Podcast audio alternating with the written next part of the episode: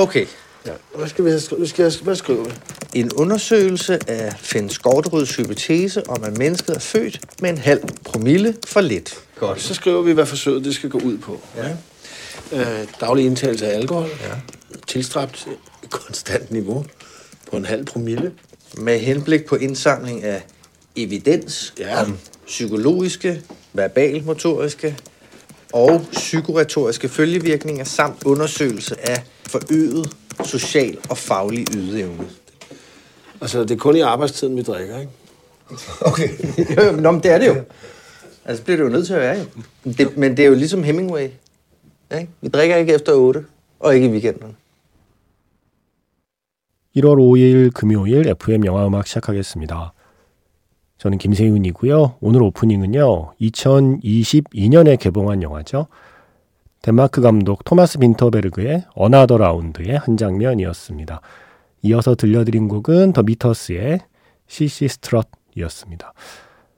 인간의 혈중 알코올 농도가 0.05% 정도면 사람이 좀 더 느긋해지고 침착해지며 음악적이면서 개방적이 될 수 있다라고 하는 노르웨이의 철학자이자 정신과 의사 핀 스코르데루의 가설이 있습니다. 가설이 있답니다. 이 영화를 보고 알았습니다. 그래서 영화 속에 이 중년을 맞이한 친구들이 그 가설을 실험해 보기로 해요. 다 같이 모여서 규칙을 정하는 거죠. 매일 술을 마셔서 혈중 알코올 농도를 0.05%로 유지를 하자. 그런데 해밍웨이처럼 한도를 정하자. 해밍웨이가 이렇게 술을 마시면서도 저녁 8시 이후에는 마시지 않았대요. 다음 날에 쓸 글을 위해서. 그래서 해밍웨이의 방식을 따라서 저녁 8시 이후에는 금주. 일반적인 우리의 음주 습관과는 반대죠. 저녁 8시 이후에 오히려 금주. 그리고 주말에도 금주. 그러니까 낮술을 계속 마시자는 얘기예요. 근무 중에. 조금은 위험한 그런 실험을 해보는 거죠. 그런데 0.05%를 유지하니까 실제로 뭔가 침착해지고 느긋해지고 용기도 생기고 호기심도 생기고 삶의 활력이 생깁니다. 처음에는... 이게 바로 영화 Another Round의 이야기죠. 금요일, 불금을 맞아. 지난 송년회를 하지 못한 모임들이 또 신년회를 많이 하잖아요. 아마도 오늘 술 약속이 있는 분들이 좀 있을 것 같아서 떠올린 영화이기도 했어요. Another Round. 0.05% 정도만 드세요. 이 영화의 규칙하고는 물론 반대죠. 주로 저녁에. 네. 낮술 말고요. 저녁 모임 가시게 되면 Another Round에 그 삶의 활력을 주었던 퍼센테이지 0.05% 정도면 일반적인 기준으로는 이게 사람마다 다 다르지만 일반적인 기준으로는 소주 한 석 잔 정도라고 해요. 0.05%가. 그러니까 소주 한 반병 정도, 네, 가볍게. 와인으로는 한 잔 정도 될까요? 한 두 잔 정도 될까요? 영화에서는 와인 한두 잔이라고 얘기하는데, 예, 그 정도? 그죠? 맥주, 생맥주 한 500, 한 잔, 두 잔, 딱 그 정도로 기분 좋은 상태 유지하면서 너무 많이 드시지 말고, 이야기 많이 나누시고, 안주빨 많이 세우시고. 술을 잘못 배웠어요. 요즘엔 안 그러죠. 예전에 우리 선배들은 왜 그렇게 안주빨 세우는 사람을 죄인 취급하면서 안주 없이 자꾸 술 마시게 시켜갖고 그 버릇이 남아있는 세대가 있어요. 불행한 세대입니다. 나이가 먹어가면서 또 술을 좀 좋아하게 되고 즐기게 되면서 제가 느끼게 되는 건 술은 적당히, 안주는 많이, 수단은 원 없이. 이게 좋더라고요. 운전 면허 정지 기준이 0.03에서 0.08입니다. 그러니까 Another Round가 말하는 0.05%는 딱 운전 면허 정지 수준입니다. 절대 운전대는 잡으시면 안 됩니다. 문자번호 샵 8000번입니다. 짧은 건 50원, 긴 건 100원이고요. 스마트 라디오 미니 어플은 무료이고요. 카카오톡 채널 FM 영화음악으로도 사연과 신청곡 남겨주시면 됩니다. 0.05%만 유지했어야 하는데 그러지 못한 사람의 이야기. 이 영화를 이렇게 설명해도 되나요? 영화 스타이 이즈 본, 브래들리 쿠퍼와 레이디 가가가 함께한 노래죠. 샬로우 들려드렸습니다. 이 노래 되게 자주 나간 것 같지 않아요? 워낙 많이 신청도 들어오고. 그런데 2023년 1월 21일 이후에 처음 선곡한 거예요. 제가 찾아보니까 1년 동안 안 틀었어요. 1년 만에 이 곡이 나가고 있습니다. 스타이즈본에서 주로 다른 노래들이 나갔던 거죠. 정작 이 쉘로우는 1년 만에 방송을 해드리게 되네요. 김대완 씨 덕분입니다. 스타이즈본을 다시 봤습니다. 노래가 원래 이렇게 좋았나요? 처음 볼 때도 사운드 트랙이 좋긴 했는데 다시 들으니 뭐랄까요? 황홀했다고 해야 하나? 다 좋더라고요, 노래들이. 뿐만 아니라 캐릭터들의 심리나 감정에도 전보다 더 몰입해서 볼 수 있었습니다. 처음 봤을 때는 이 정도의 감상은 아니었는데 말이죠.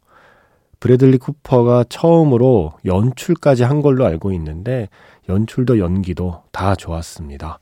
주인공 잭, 브래들리 쿠퍼가 연기한 잭에 몰입해서 영화를 보는데 슬펐어요.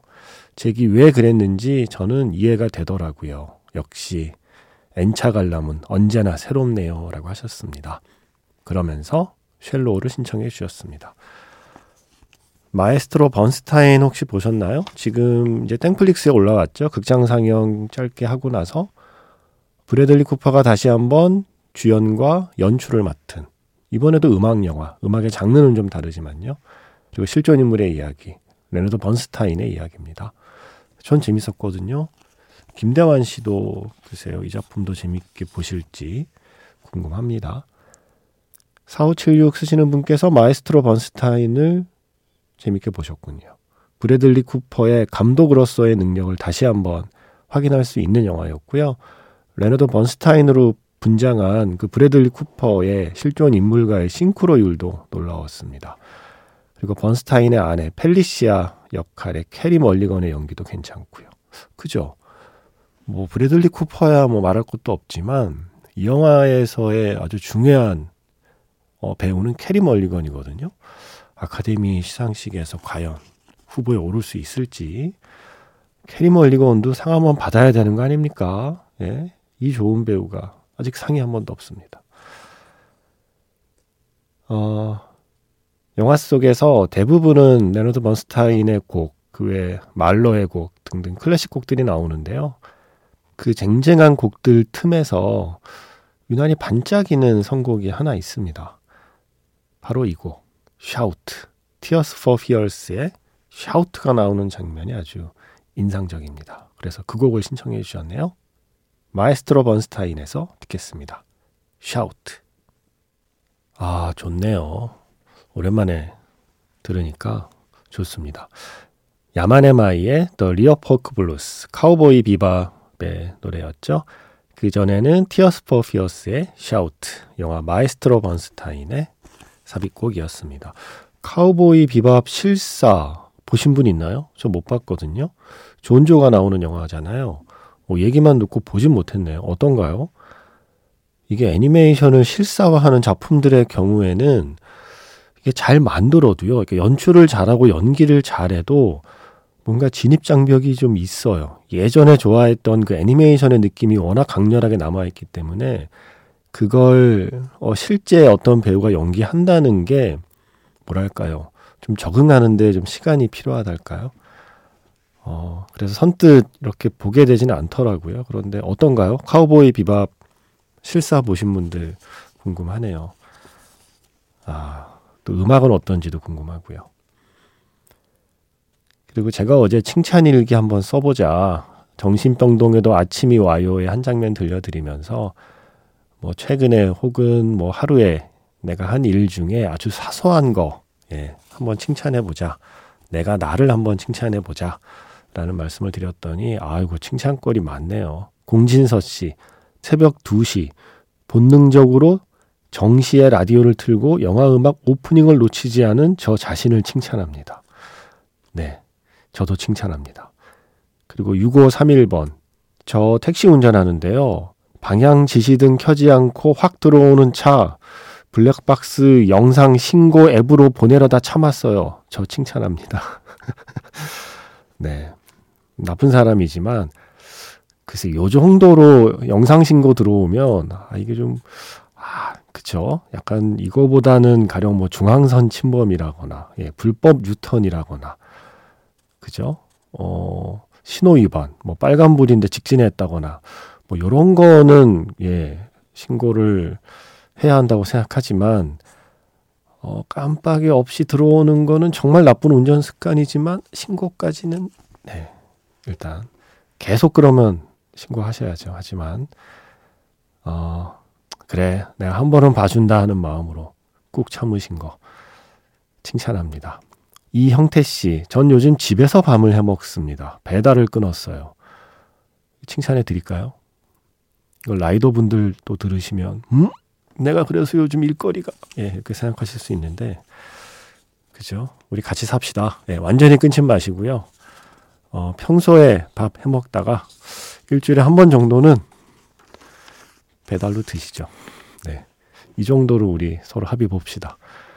이지연 씨, 여행 다녀오자마자 바로 여행 가방 정리한 내 자신 칭찬합니다. 8시간 운전하고 와서 그날 밤 무슨 힘이 남았는지 바로 짐 가방을 다 정리했네요. 살면서 처음인 듯. 와, 처음이자 마지막이 될지 이게 시작이 될지는 모르겠지만 이건 칭찬을 넘어서서 존경합니다. 여행 다녀오자마자 여행 가방을 그날 바로 정리. 와, 이건 어쨌든 칭찬합니다. 그리고 박선영 씨, 오늘 퇴근길 버스에서 옆자리에 앉은 분이 다음 정류장에서 내리면 땡땡땡번 버스 오나요? 라고 묻더라고요. 저도 처음 들어보는 번호의 버스라서 일단 모른다고 답은 했는데 아무래도 그분이 초행길인 것 같아서 제가 핸드폰으로 열심히 찾아보고 내려서 어디로 가면 그 버스 탈 수 있다고 알려드렸어요. 와, 이거는 칭찬해야 됩니다. 이건 정말 칭찬받을 일입니다. 제가 예전에 그 멕시코 갔을 때요. 그러니까 6개월에 걸친 배낭여행의 첫 시작. 그죠? 미국에서 갈아타서 멕시코 공항에 딱 내렸단 말이에요. 멕시코 시티. 정말 낯선 곳이잖아요. 여행 스페인어 뭐 이런 거 들고 가긴 했지만 아무 준비 없이 가는데 나중에 멕시코 뭐 쿠바 한 달 정도 여행하고 나서 안 되겠다. 여기 이쪽은 이거 안 되겠다. 스페인어 알아야겠다 해서 잠시 일정 바꿔서 스페인어 배우고 나머지 여행했다는 말씀드렸었죠. 근데 어쨌든 그때는 처음 그 낯선 땅 멕시코 시티에 딱 내렸는데 지하철에 가서 표를 사려고 하는데 뭐라고 막 그래요. 뭐 안 된다는 것 같아요. 나중에 알고 보니까 중간에 미국 그 공항에서 우리가 환전을 했거든요. 멕시코 화폐를. 근데 그게 화폐가 한번 바뀐 거죠. 그래서 이제는 사용하지 않는 화폐를 우리에게 준 거예요. 이거 일부러 그런 거죠. 그죠? 아닐까요? 어쨌든 그래서 이제는 쓰지 않는 화폐를 우리가 내밀었던 거예요. 그래서 그때는 무슨 말인지도 못 알아듣고 왜 안 되는지도 모른 채 완전 그야말로 멘붕에 빠진 거죠. 그 낯선 땅에서. 근데 우리 뒤에 있던 어떤 아저씨가 우리 표를 사주셨어요. 왜? 그러더니 사라지셨어요. 말 한마디 없이. 그냥 웃으면서 우리한테 표 2장을 건네고 가셨어요. 와, 살면서 제가 그렇게 누구에게 고마웠던 적이 없는 것 같아요. 그 정도로 고마웠던 적이. 그래서 우리가 뭐 물어물어 지하철을 타러 갔더니 또 마침 우리 플랫폼의 건너편 플랫폼에 그 아저씨가 서 계신 거예요. 그래서 우리가 또 고맙다고 이렇게 목례를 했더니 제가 그 뒤로 남미 여행하는 내내 그분의 제스처를 따라했잖아요. 웃으면서 엄지척. 그렇게 호련히 사라지셨어요. 무슨 마치 그 천사가 잠시 사람으로 변해서 도움 주고 간 것처럼. 그래서 덕분에 숙소 잘 찾아가서 짐 풀고 무사히 그 낯선 곳에서의 첫날 밤을 보냈을 때 나중에 6개월 지나서 여행 끝날 때도 둘이 오면서 그분 얘기를 계속 한 거예요. 와, 우리 멕시코시티 처음 갔을 때 그분 누구냐? 안 만났으면 우리 얼마나 당황했을까? 부터 시작을 해서 야, 우리도 나중에 꼭 누구한테 그렇게 도움 주자. 예. 그러면서 제가 지하철 타면 괜히 예. 혹시 그런 당황하는 외국인이 없나? 이렇게 살펴보는 버릇이 생길 정도였습니다. 갑자기 예, 그분 생각이 났네요. 박선영 씨 칭찬하다가 또 옛날 생각이 났습니다. 자, 칭찬일기 써주신 모든 분들 칭찬합니다. 생각나면 언제든 쓰세요. 예, 오늘도 쓰세요. 칭찬할 거 있으면 우리 같이 칭찬합시다. 아주 사소한 것도 좋습니다. 멕시코 지하철에서의 저의 그 좋은 추억을 떠올리면서 노래를 골라봤습니다. 나중에 제가 스페인어 배우고서 알았어요. 그때 나에게 필요했던 스페인어가 무엇인지 바로 이거였더라고요. No tengo dinero. 나 돈 없어요. I don't have money. 예. 그걸 스페인어로 No tengo dinero라고 하더라고요. No tengo dinero. 예. 바로 그런 제목의 노래가 있습니다. 알폰소 쿠어론 감독의 영화, 멕시코를 배경으로 한 영화 로마에서 No Tengo Dinero, 후안 가브리엘의 노래입니다. 노래 세 곡 들었습니다. No Tengo Dinero, 제가 돈이 없어서 곤란할 때 저를 도와주신 이름 모를 멕시코 아저씨에 대한 감사의 마음을 담아 영화 로마에서 No Tengo Dinero, 후안 가브리엘의 노래 들려드렸고요. 이어서 그 아저씨 덕분에 그 뒤에 일정을 무사히 잘 맞춰서 제가 모터사이클 다이어리를 보고 계획했던 남미 여행을 잘 마쳤습니다. 그래서 아르헨티나도 제가 갔단 말이에요. 그때를 생각하면서 영화 모터사이클 다이어리의 삽입곡 치피치피 두 번째 노래로 들려드렸고요. 마지막 브라질까지 무사히 여행을 마치고 한국에 돌아왔습니다. 리우데자네이로에서 롤링스톤즈의 공연을 또 공짜로 바닷가에서 보았죠. 코파카바나 해변에서. 그래서 고른 곡, 더 롤링스톤즈의 Sympathy for the Devil, 뱀파이어와의 인터뷰 마지막 곡이죠. 엔딩곡이죠. 네, 여러분 귀에 못이 박이도록 제가 얘기하고 있는 저의 남미 여행을 이 세 곡으로 한번 그 일정을 정리해봤습니다. 어제 이지연 씨가 영화 자판기 개편 잘하셨어요. 작가님 칭찬해요. 라고 칭찬 일기를 써주셨는데 이건 일기가 아니라 편지죠. 예, 저를 칭찬하셨으니까. 글쎄요. 아쉬워하시는 분도 있겠지만 이게 없어진 거 아니에요. 영화 자판기가 없어진 게 아니라 팝업 스토어. 예, 없어진 줄 아시겠지만 언제 또 다시 나타납니다. 그러니까 기다려주시면 또 짠하고 영화 자판기가 준비되는 날이 있을 겁니다. 요즘 정우성 씨의 또 한 번의 전성기인 것 같아요. 그래서 오랜만에 이 노래 준비했습니다. 내 머릿속의 지우개에서 거미의 날 그만 잊어요.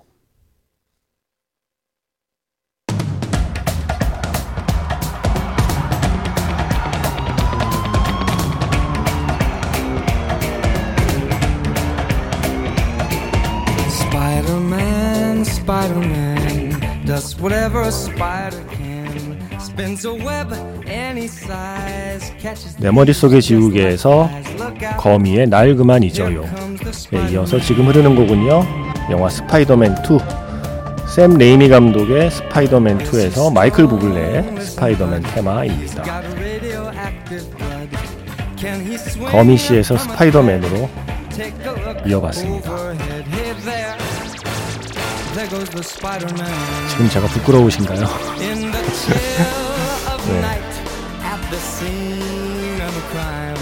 이런 일차원적인 선곡은 칭찬하지 말아주세요. 네. 욕해주세요. 다시는 안 그러고. 저는 내일 다시 인사드릴게요. 지금까지 FM영화음악, 저는 김세윤이었습니다.